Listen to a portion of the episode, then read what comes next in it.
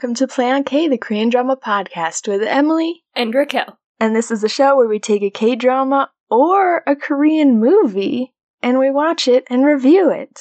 Yeah, this week we decided to shake it up. So we did a poll on our Instagram, and there was. We got way more responses than we've ever gotten. It was super exciting. Oh. And this is kind of part of our. I don't know, it's almost like we didn't get even across the board, but we got pretty close to even across the board on like the three options that we gave. Um, so we figured to fulfill our need and anyone who wanted us to watch a horror K drama, um, we would just do a movie really quick. Like we would just watch a movie and then we would so it, it, we did watch a horror movie i'll get to what that was in just a second and then that will free us up to um do the like a show that meets one of the other two cat- categories which was either more alchemy of souls or a very general something else Yeah. so I think the overwhelming majority of people voted for something else. The three votes were Alchemy of Souls Season 2, a horror or thriller drama, or just something else entirely. And everybody was like, something else! And we were like, okay, we don't have time to figure out what that means. Because we always want to ask our Patreon subscribers, like, what do you want us to watch? So we didn't have time to Mhm. throw up another poll. So we came up with this kind of more bonusy special episode that's a movie while we figure out how to fit in Alchemy of Souls season two. Because we're definitely going to watch that in some form or another. Maybe with just one or two epi- podcast episodes sprinkled in around our other show. And then we also have to figure out what our other show is going to be. So this gives us a little bit of wiggle room and let us watch a horror film for our K drama podcast. So it fulfills all needs. You're all very welcome. We nailed it. we did it all We did it all. Um. So yes, we watched Gonjam. Uh, sorry, I already right off the bat said that wrong. Maybe edit that out. It's fine. It's fine. Keep it in. Gonjiam Haunted Asylum. so good. Yeah. So it was. Um. Obviously, you can see the title of the episode that we posted, so you knew kind of going into this what you were getting into. Um. And if or you have seen it or not, dear listeners, but if you haven't, so uh, I have so many thoughts on this show, and not all of, I will say, not all of them are like 100% positive. It's not like the best horror show or movie I've ever seen, right? But I had a lot of fun with it. I loved it. it was like a, yeah, it was a really, really fun horror movie. I had presented Emily with an insane amount of options that we could go with. And I genuinely, like, I don't want this to sound corny and contrived. I was genuinely so stoked when you chose this one because I love movies like this. But I also know that movies in this format can be like they're so hit or miss. Some people, it's like one of they love them, and then other people are like, I hate the filming style because it's the very um, it's like the found footage type style where the people who are in the drama are filming it. They're like a film crew. So think Blair Witch Project. If you haven't watched this one before, Or um, or- Cloverfield. yes, Cloverfield. Uh, there's also uh, Paranormal Activity. is, kind of like that. hmm I love all of those. Me too. So probably in my top five favorite horror films of all time is the Blair Witch Project, and to this day, I still think the Blair Witch Project did found footage best out of all of the films that have done found footage since, because it was kind of the first of its kind. But and we can kind of, I probably will do a lot of comparing this to that because of that standard that I have for it in my head of why I love the Blair Witch Project and the shows that do a similar filming style, like Gonjiam. And anyway, yeah. Uh, so, like, one of the things that, sorry, I've talked so much. I, I do just want to do one last disclaimer and then we can hop into, like, actual thoughts and moments of the movie. But, um, one disclaimer at the very top I do, I do not like the haunted asylum, like any kind of asylum horror trope very much. It does bother me that there's this very massive trope where people are like, people were tortured, mentally ill, severely mentally ill in some cases, or not so severely, but forced to become severely mentally ill by being tortured people in asylums come back as the bad guy, right? Because it just bothers me so much that the narrative is like these people had the worst of because that's real, right? Like that's true. People in asylums, um, when terrorized, when asylums, traumatized, yes, tortured, sometimes to death, and, uh, and now they're entertainers in their afterlife.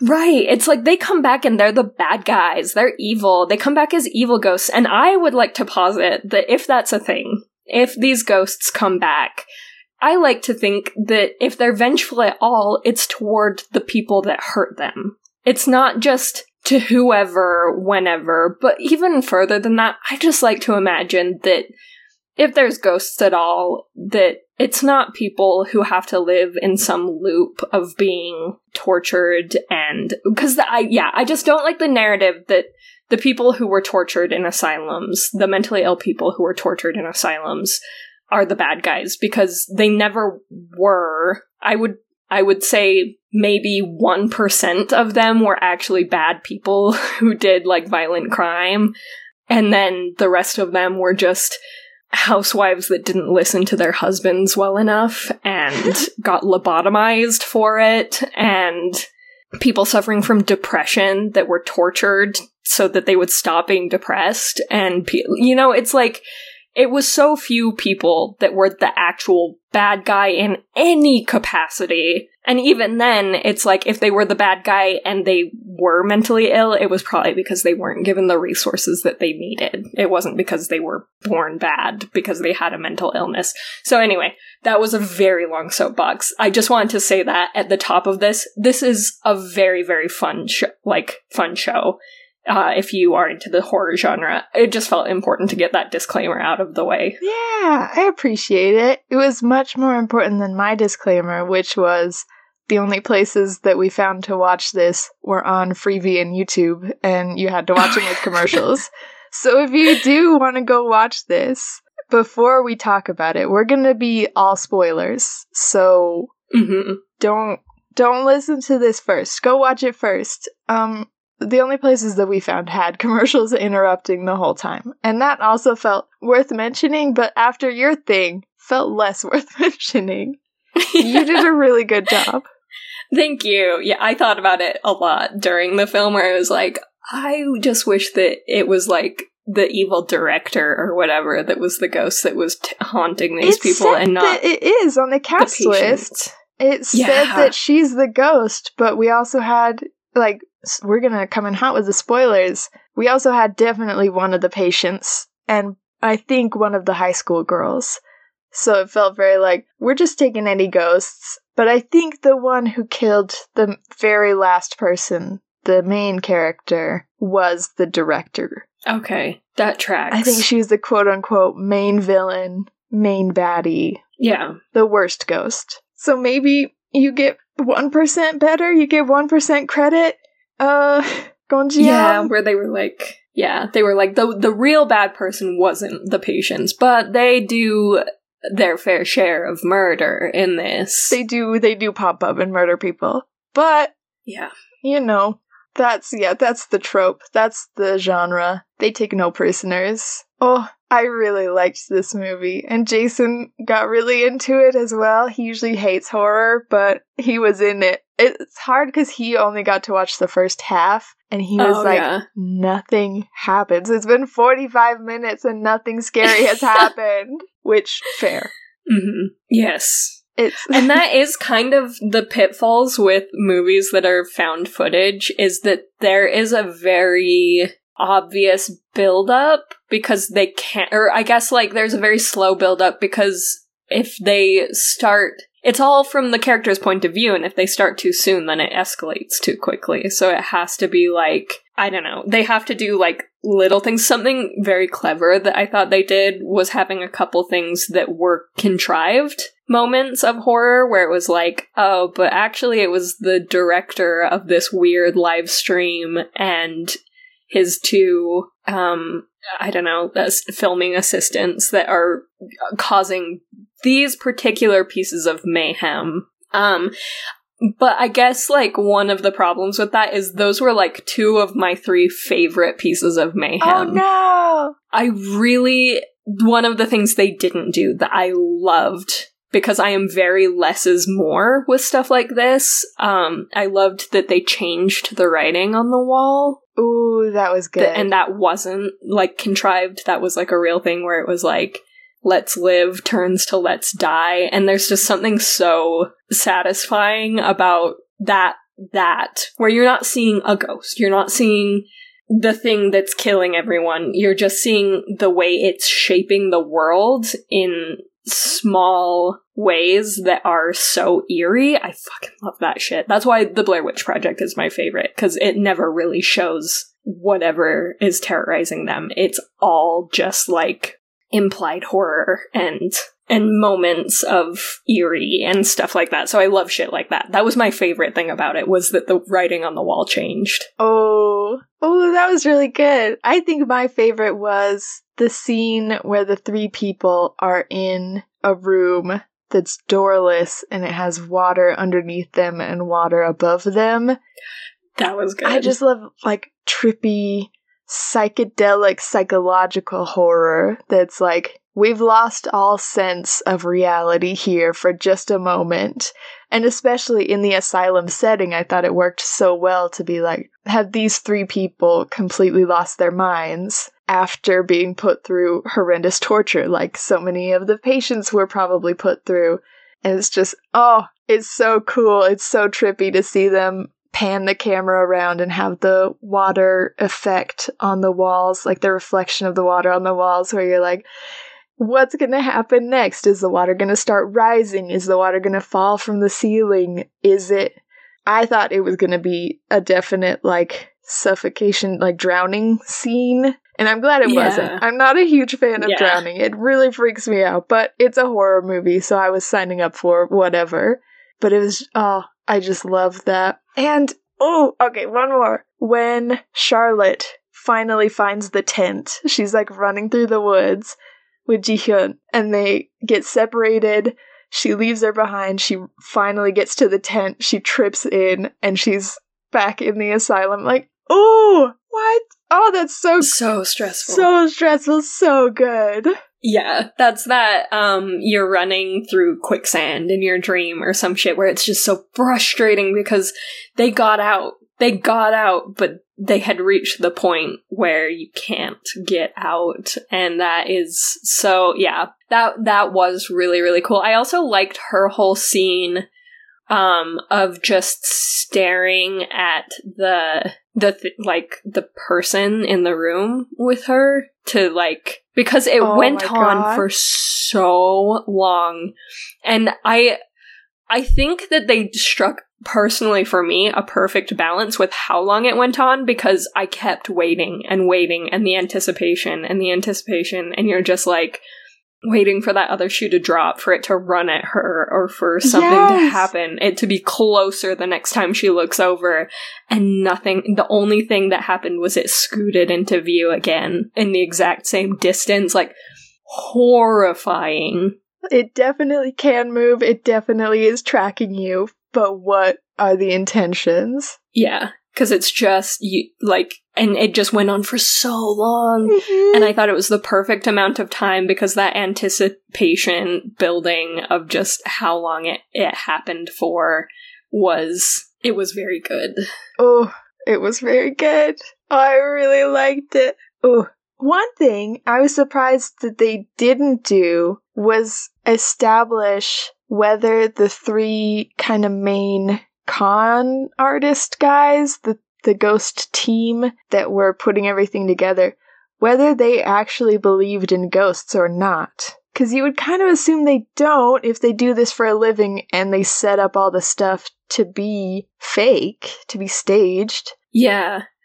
I assumed, at the very least, Wi Ha Jun's character did not, because he was I feel like at the point that you see someone launched down the hallway by some force that clearly is not natural, at that point, if you have even a modicum of belief in ghosts, you, even if you're like a bad dude who's only in it for the money, like at that point, you probably can't really think past what just happened. And he still could to be like, don't you dare, like, walk away from that door, right? Like, he got mad and, like, went to the asylum because he thought that they were going to walk away before going in the room or whatever. And I think that they they definitely built his character up that he doesn't believe in ghosts. The other characters, there wasn't a ton of really solid character development in this. That's that fair. was one thing where I was like, I didn't.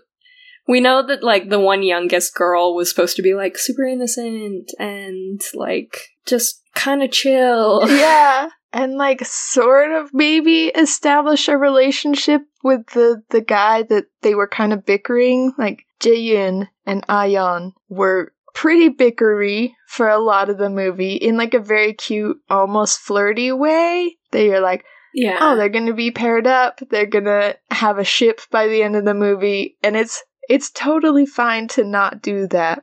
But yes, having no character development for anyone else also makes you be like, you were laying the foundations of something with those two characters, and you didn't even finish it up. We we could have had something there. Yeah, just anything. Yeah, there wasn't much character development and there wasn't much space for like. So they told us the story of the, you know, the asylum and the director and they found the pictures, which is good s- storytelling, um, world building for sure. So I don't want to say they didn't do it at all, but I guess so Here's my comparison again. Uh, it will probably happen two or three more times, but with the Blair Witch Project, there's a part at the very beginning that they're just walking around town interviewing people about the local fo- folklore, and you get two different stories. And one is about the Blair Witch, but then there's one about just a person who's who is killing people that sort of became the Blair Witch for a lot of people. And because you have that foundation storytelling, you get to tell the story of what happens to the people by the end in your mind because you have really good foundational, like, that's more than just spooky ghosts do murder. It's like there's some kind of, like, I don't know, not.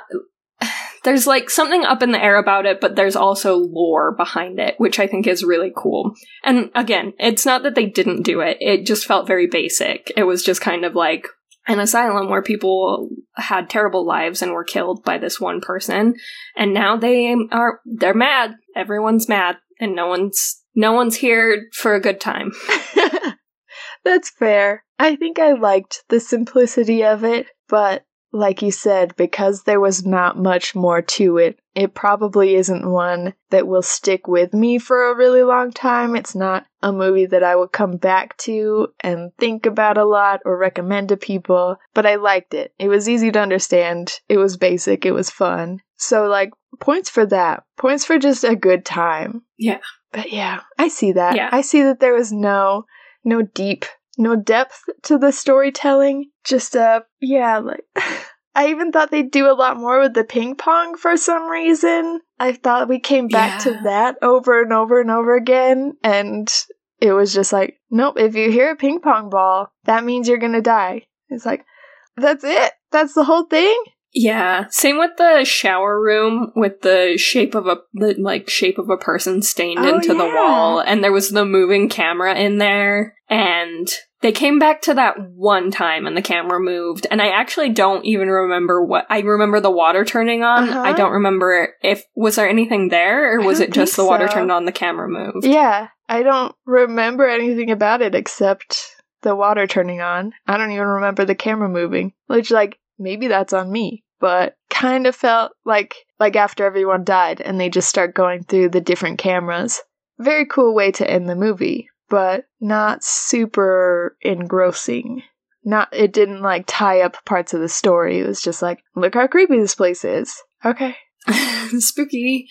Uh, all right. Yeah. And like, I loved the room with all of the lockers that Oh, ended up being, and it, and they were like, it looks like a mausoleum after a bombing. And it was, that was so spooky. And I thought that that was like, like everything that happened in that room was so unnerving. Like him, I'm assuming faking having his arm get stuck in there, and then it wasn't fake when she put her arm in there. it was like the first real scare, and it was so perfect. Yeah, that was also very good scare shenanigans. I enjoyed that a lot. I liked when he when um he's trying to get his friend uh, I can't remember the name of the guy who was the main narrator that Oh. he like got knocked out by the flying furniture Uh huh.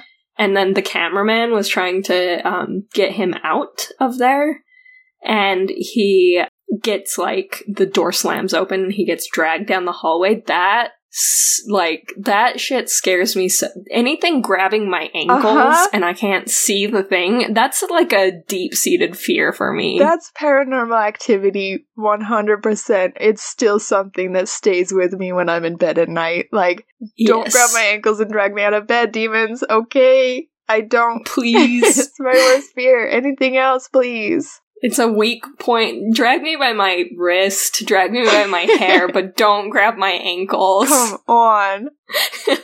yes, I really liked that. That oh, I think that was better than um Sung Wook's ending with the wheelchair. I feel like as much as I liked all the horror, I wasn't super impressed with the individual deaths. Yeah, uh, the only one I even sort of was reasonably spooked by was Charlotte's. Charlotte's was really good. Yeah. Um, and everyone else's, I was just kind of like, meh. Cause yeah, Charlotte's was awesome, especially when you hear it again from the other side of the door, and it was like, oh, oh, my sh- god, yes! You get the whole like 360 experience of Charlotte's death. Oh my god. Yeah, yeah, horrifying. And then you know what's going on inside of the room. Yes. And that was my, like, her whole situation was my one exception to feeling okay about seeing, like, the physical manifestation of a ghost. That actually typically really takes me out of it. Yeah. That's like kind of immersion breaking for me. Um, and it was in like with pretty much all of the other moments, especially um Lee Ha Jun's character, uh,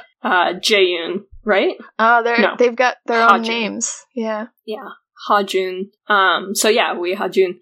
Um, his death was I didn't care for it at all. Yeah. I my immersion was completely broken as soon as the face was like right there next to him, and then it was just like screaming and gargling, Yeah. and that was weird. Which like he was doing a fantastic job. You had to fully focus on him because like exceptional. Just that that terror, that like realization was perfection. But then this yes, the ghost next to him again like acting superb 10 out of 10 she was doing a great job but just it's too much it's too much to have her just like right there and it was uh, just a titch too long yeah, yeah. It was too long. It it was yeah too much of her, too much seeing the ghost. I also was not very spooked or impressed with Ji Hyun. mm-hmm. um, and just because it is really spooky that she could be standing right next to Charlotte and then just be gone, like dead. That was really good. But when they kept going back to her face, whispering like gibberish, that was nothing for me. yeah and then they did it with a lot of the other characters and it was just like ah okay so they just kind of get possessed and go crazy and i assume die eventually like it's fine i guess it is in line with the lore that they built in of people do walk out of this place they are just different and eventually kill themselves Yeah. And yeah, that was a thing that I also wanted to happen, which is to say, I wanted at least one of them, if not more of them, to get out, but still meet an end because it, like, I guess that could have happened to them because, yeah, we didn't see their actual deaths, but it's one of those things where it's like, I just assumed they'd go missing, like the two teenage boys from the beginning, Yeah. because yeah, that just kind of tracks, which is to say, like, they die somewhere in there and no one ever is ever able to find them and whatever. But yeah, I, um, I wanted someone to get out and maybe not in a good, like, happy ending kind of way, right? But like in a, this place, like, you don't leave the place unchanged kind of thing to kind of run with that as well because having yeah just seeing them all go crazy and then being like okay everybody died. Yeah i don't think i would have thought about it until we were here. So it did pass the refrigerator test but now thinking back on it rewriting my own ending i would have loved to see sung wook the guy who gets knocked out by the furniture wake up in the morning and kind of be in like the normal asylum and he's in charge of going to look for people and maybe the maybe he finds everyone but they're different somehow like comatose or just completely gone from from their bodies and then Wi looks like he has hung himself. It's not that he looks like he's been choked out by a ghost. It's like he looks like he killed himself. And it's like, I think that would have been cool and spooky and in line with the lore they built. And then they could have given Sung Wook like a Final Destination ending where he's hit by a car as soon as he gets outside. And you're like, what is this? Yeah, or like he throws himself in front, or like yeah. he throws himself like, or he just goes he just the drives the van, and like, yeah, fucks off for the rest of his life. He's just like, I I'm not doing this. And like, he technically, you watch him walk off into the woods, but people are like, there's a news report after that says he's missing. I'm really excited about this ending we've written. Yeah, as usual, we have our own idea on how it should end. We're the worst, We're but the also worst. we come up with a pretty cool ending. Okay, because the wheelchair thing is fine, but we had just had so many spooks at that point that you want it to tone down a little bit. You want to take that step back and be like, what yeah. would it look like for one of these people to almost feel safe again? Would that be scarier? Yeah. Yeah. Yeah, that was um and the thing that they did at the end with like the views are down to 500 or whatever um that was so that one was tricky for me because I actually should have I'm sure it says as much in the subtitles, but I missed like one or two of the subtitled comments from the quote unquote live stream at, at the very end there. I, it felt like they were implying that the numbers never got up to 1 million the way that it had showed. It felt like it implied that that was the ghosts doing as well. To, oh. To like really mess with Wi Ha-joon's head. Oh, I didn't realize that. That makes sense. But but maybe it really was just everyone had dropped off and the last few stragglers were like, that wasn't real. Yeah. That's what that was my impression was that it was back down to 500 and everybody had just logged off and been like, what a wild ride. Um, but now we're just watching a black screen and clearly it's over. But I think you're right. I think maybe the implication was that all of it was fake. Oh, this is blowing my mind. That's really yeah, good because yeah. that was also one of one of the, our many favorite parts about this movie. One more favorite part was I liked that the haunting extended to Wi Ha-joon in the tent. That it wasn't yes. just in the asylum. Yeah, I really liked that as well. Like when the stove first turns on, yes. I got stressed. I got really stressed. As you in a should. big way. As you should, because it's spooky, and I feel like the stuff in the tent was some of the most subtle horror where it's just the electricity going out and you're like, "Ooh, that means a ghost." And he's like, "No, it doesn't. It just means I'm in the middle of the woods working off of a generator with 16 computer screens." Like this stuff happens, but he's obviously stressed about it. But then just the computers come back on and you're like, "Bro, bro, that's a ghost sign." Like it's all very subtle stuff, but it's spooky. Yeah, yeah. I loved that too. Yeah. That was cuz that's the less is more that I I really like with the films. I am I already implied this, but uh or I guess in a way straight out said it, but I do want to like focus in on the actual there was one ghost I was okay with. I I hate seeing ghosts in horror films. Yeah. I it completely like, and this is no exception. The one that we did see was spooky as heck. Uh, that I liked was spooky as heck for Charlotte's scene, and like I thought it was important because her death scene was my favorite. But even if they had like hadn't shown whatever attacked and killed her up close, like after she after it attacked her, if it was just like and then her camera like goes shaky and cuts, Mhm. like that would have been enough for me because I just think that it is the least spooky thing to see someone in ghost makeup. It immediately makes me it my brain turns off and goes, "Oh, this is just a horror movie." It's not. There there's something about not ever showing what is coming after them that is artful, I think, that is very underrated. And I think some of the best pieces of horror, especially the found footage horror, never shows what's going on. Like paranormal activity, you never see what's going on. Truly, like you see things happening, but you never see I, a daunting spooky Yeah, face. shadow oh. demons running around like it, yeah, and I thought they were gonna do that with Wi Ha-Joon's scene because he has the drone up at one of the windows and he's like, What the hell is that? And then it kind of never comes back to that.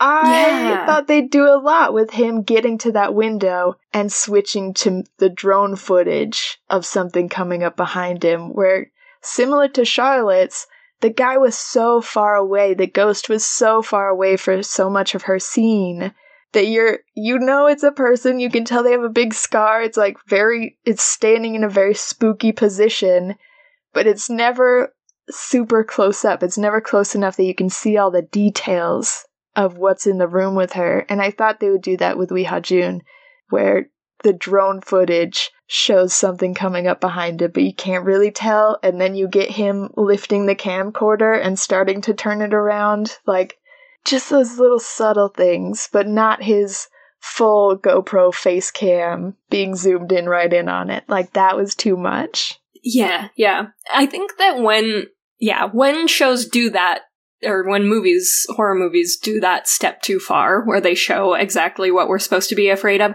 they're showing us what the writer or the makeup artist or whatever is afraid of, right? They're not showing us things to fear. They're like, oh, look at how messed up this person is. Isn't that spooky scary? And I'm like, yeah, but not. I guess my mind just doesn't get carried away with how did they end up like that. My mind gets way more carried away when I can't see what is like. Yeah, I think that yeah, it's just artful. I I'm saying the same thing over and over again, but yeah, I agree. If they had done more with like yeah, f- like zoomed out shots, it's like they had so much set up for really cool things that they were going to do with like having the drone, and then they just never really utilized the drone to its full potential and then um having um All the motion cams. yeah like the motion cams never like letting those live up to their potential can I stuff like Can that Can I ask you? There was a scene where the two people are standing, Ayun and Jaehyun, Jaehyun are standing outside the door 402, and Sunghoon comes running up to them, and he kind of runs back and forth along the hallway a few times in that scene, and there's like a strobe light, which I think is a really cool horror effect to use a strobe light. I didn't really get what was going on with the strobe light. I I think it was motion activated, so he might have been activating it.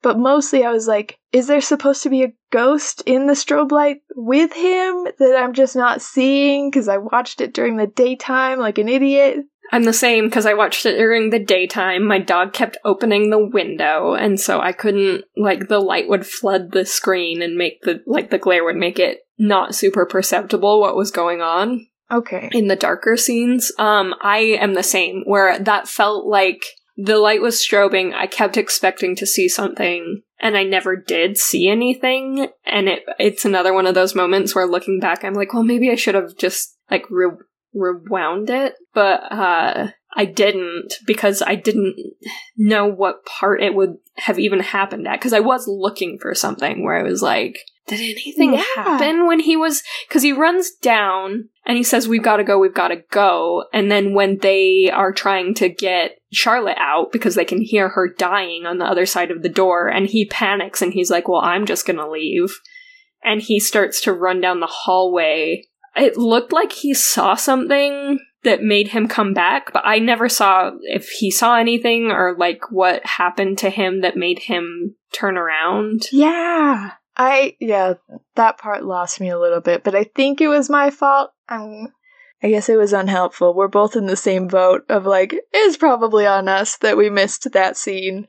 But I liked the setup. The premise was very good. I'm sure it was they did a super good job with the strobe effect. That oh, that reminded me of the camcorder. I also really liked when they were in the water room and they had the camcorder in the corner and you see a girl and it's like that's kind of spooky. It's a very tropey, like spook light that she gets closer and like, okay, whatever. I loved that then you start getting these horrifying noises and these very unclear scenes of so many people being just lined up in that room and there's no real lore added to the story from it. There's no real horror added from it. It's just awful.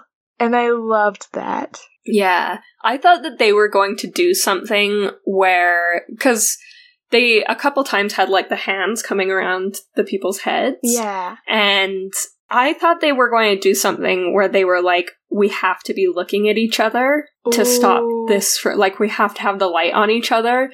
But then someone was going to get like distracted by the noises and slip up, and that's when they would start to drop. Like, Oh. where like they would have almost figured out a way to have like lived but it was never meant to be kind of thing where it's like okay well we can get out of this as long as like we watch each other's backs but like then what's his face or something like hears the moaning or whatever and goes like what the fuck is that and then looks away and whoever he was supposed to be looking at like gets taken Oh, oh, I like that.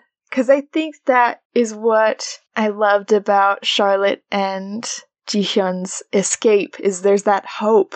There's that brimming hope within you that they're just gonna leave and you know it's not gonna happen. But you just think for a moment, maybe they'll make it back to the camp. And there, yeah, there weren't a lot of those moments otherwise. And yeah that scene in particular could have used it, could have utilized the false hope of like, we can survive this. There are no doors, but there's a tiny window over there. Let's figure something out with that.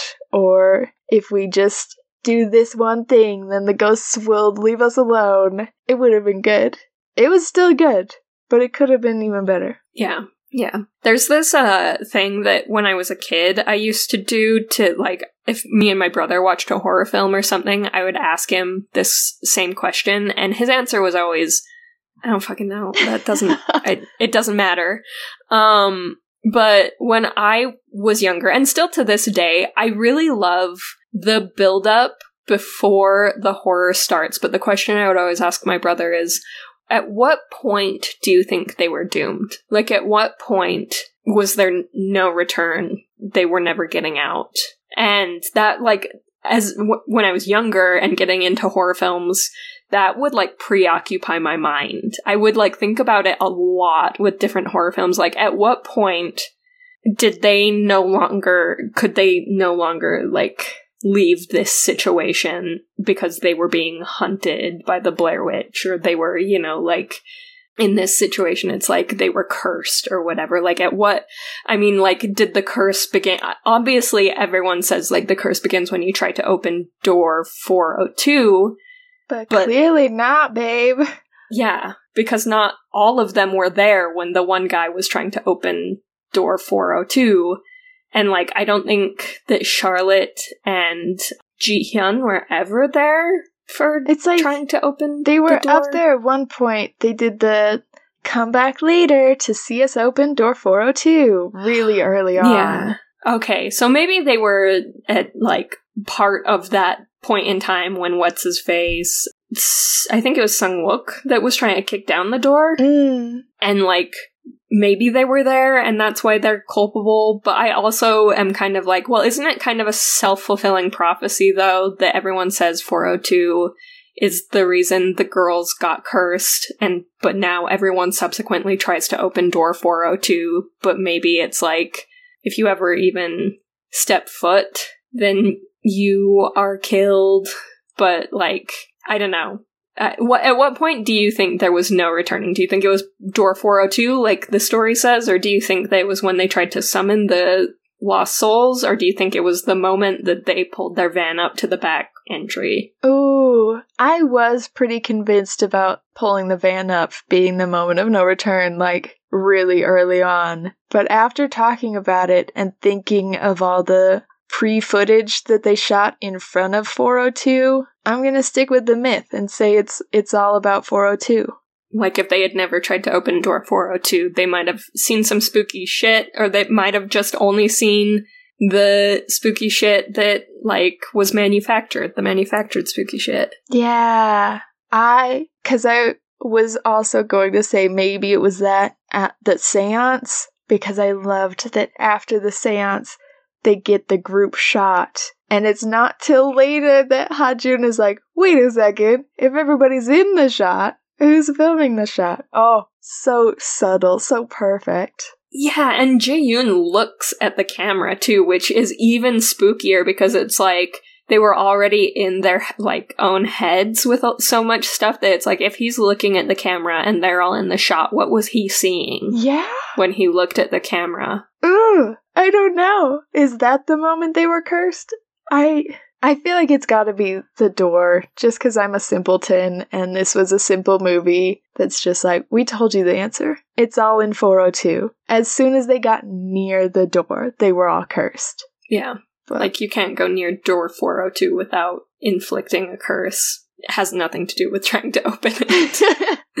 what do you think? What do you think the moment they were all doomed was? Um, I mean, yeah, I, I guess it's better storytelling if it really was the curse happens, because they the writing on the wall didn't change until after they tried to open door 402. But also that happened after the séance and after like they all started freaking out and believing something was coming for them or whatever because of the I can't remember if the writing changed before or after someone's uh before they stuck their hands in the I think it was coffin. after. I think it was right after and once they saw the writing they were like nope nope nope it is time to go. We do not care at all what you guys have to say. I've got claw marks down my arms. Charlotte's got just die under her name. We are walking away. Good for you, girls. Good for you. Good for you. Oh. Yeah, I think, I don't know.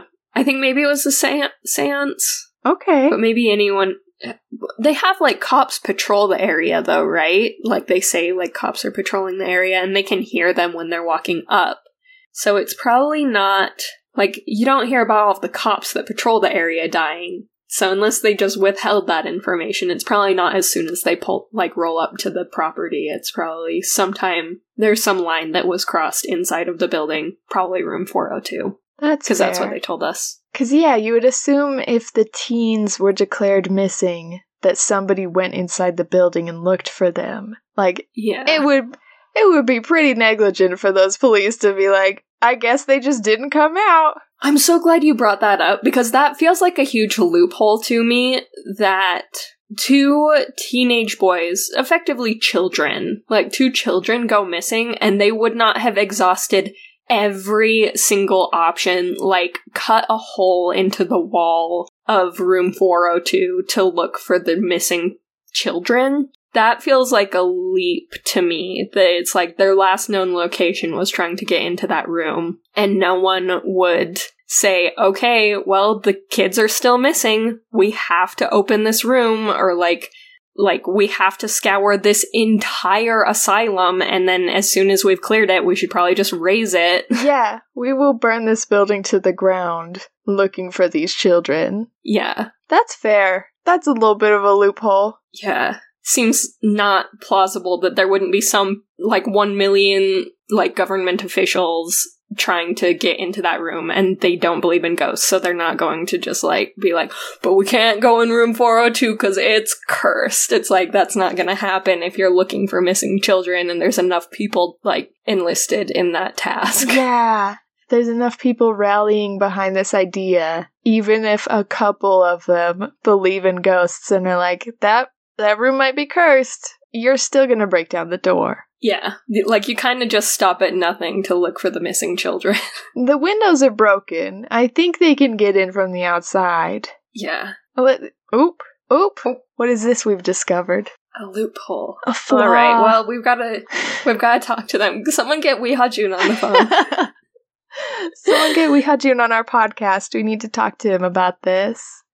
this okay. Last few thoughts before we take off. This show had a pretty stellar cast. It's not a cast that I've seen often. I'm sorry to say. They're all very famous people. I think only two of them have only been in Gonjiam. Like, there are only two who have one thing on their actors list, on Asian Wiki at least. Everyone else has been in lots of very famous stuff, including movies and K dramas, most of which I haven't seen, but really impressive. And they, they went by their own names. I always think that's a fun little thing that you can do with movies. I liked it. I thought that was a neat little fun fact for you all. Yeah, I should have I should have noticed earlier that because the only actor I actually knew from anything else was Wi Ha-Joon. Oh, also closing thought on him. I'll come back to it. But yeah, I I should have noticed that his name was Hajun.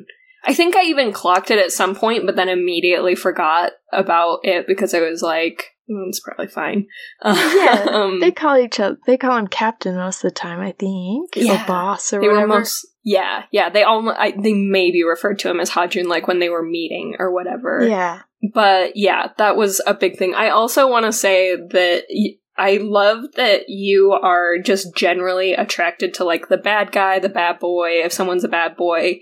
And I am always attracted to the bad boy if the bad boy is played by Wi Ha-Joon. like immediately, I was so I hated him for being such a tool, and I still was like, but damn, he looks so good.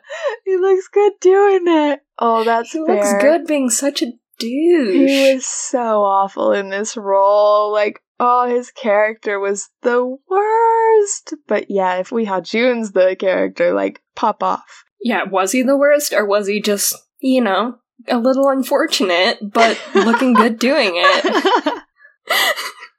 I would say the latter. We all have to agree. Fair, fair. Oh, what a nice movie. yeah, that was a fun one. That was a fun one. I'm glad we did this. It was less intimidating than watching a whole horror show, Mhm. which I hope we get to do. I got really excited because a couple other K drama podcast hosts voted for us to watch a horror show, and I was like, maybe that's because not a lot of K drama podcasts talk about the horror thriller genre, and like we're pro- we're kind of obsessed. Yeah. So I want to do more. Yeah, you're my only friend who will watch horror stuff with me, and so I get really hyped when we do horror thriller K drama stuff for like for the podcast, just generally also, but specifically for the podcast, I get really really excited about it because yeah, like you said, a lot of people aren't doing it. I only have one friend who wants to watch horror with me, and there's so much untapped K drama horror stuff. So Yeah. So I was grateful for this, and I'm glad we picked a fun one. There are, I think, more intense, more highbrow horrors that uh that at least I found lists of them that would get like Mhm. 100% on Rotten Tomatoes, which to me means I probably won't get it by the end. And I liked this one. I got it. Yeah, I got it. It was fun. It was a blast. All of the ones I looked at had really high ratings on Rotten Tomatoes, but there was one that had 100 on Rotten Tomatoes. But then I've thought of all of the movies that I've seen that I loved that got like 30 on Rotten Tomatoes. And I'm like, eh, I don't put that much stock in it. Yes. Okay, I think I found that one. It was called The Wailing. This will be the last thing, guys. We promise. Yes. and it was like three hours long, which for starters, pretty intense. But it got such good reviews that I was like, maybe we should watch this one. I bet it's good. and then I Googled it to see where we could watch it, and almost every result was an explanation of the movie. And I was like, that's not a good sign. We cannot jump in on that and just be another. Here, let us explain the lore behind this horror film, this three hour horror film. Like, Yeah. I do not have the mental capacity. I think I have watched The Wailing. Really? And either I either I have seen it and don't remember anything about it except like one scene with a deer or I started watching it and didn't finish it or I never watched it but watched something similar but I think it was like years before I think it was years ago like maybe even before we started the podcast like maybe even before I ever watched W I'm not sure when The Wailing came out so this might be me proving that I haven't seen it at all but I think I like I went on a horror kick. There was like a day I stayed home from college because I didn't feel good, and I was like, I'm an adult. I can just not show up to my classes. That's not the way to do college. Um, and I watched movies all day, and I want to say The Wailing was one of them, but I think I started it, and I was like, yeah, either I don't remember it, or I was like, I noped out of it. I get that. That's why it has 100% on Rotten Tomatoes. Because the highbrow people are like, the, the lowbrows won't get this. They won't get they it. won't they won't understand it. I saw something about that too, where like Guillermo del Toro said that it's one of the most underrated pieces of horror fiction, and it's one of his all time favorites. And he's like the horror guy, and so we're supposed to watch. We probably should watch it, but I don't we'll know if I it. would. Yeah, eventually. We'll come back next week with our review of The Wailing, and you guys will be not impressed with our thoughts. We're much better. We're much more equipped for Gonjiam. yeah, that's what we've got. Okay, let's do our sign off. Yeah, um, if you enjoyed just the little quick movie review, horror movie review, let us know. Um, let us know if you've seen The Wailing and if we should watch it. Just let us know some stuff at playonkpodcast at gmail.com. Yeah, you can always find us on social media. We are on Instagram at PlayOnK Podcast, on the app previously known as Twitter at PlayOnK, and on TikTok at PlayOnK underscore Emily. Yeah, you can find our website, uh, playonk.com, where we have our episodes. You can sign up for newsletters. You can find a link to our affiliates, as well as a link to our Patreon. And yeah, like I said, that's playonk.com. Or you can go directly to Patreon if you want to support our little show and get extra long episodes. That's at patreon.com slash playonk. Yeah, and then if you have time, not money, or if you just don't actually want to do the Patreon thing, which totally understandable, you can still support us and we would really appreciate it. You can uh, just rate, review, and subscribe. That five star rating really helps us out. It helps other K drama podcast listeners find us. We will be posting a poll on our Patreon this week for what we should watch next, and we will let you know by next week what we're gonna see. Yeah, all right. I think that's it. So we'll see you next week for whatever we roll out. Okay, Okay, bye. bye. Ba da ba ba.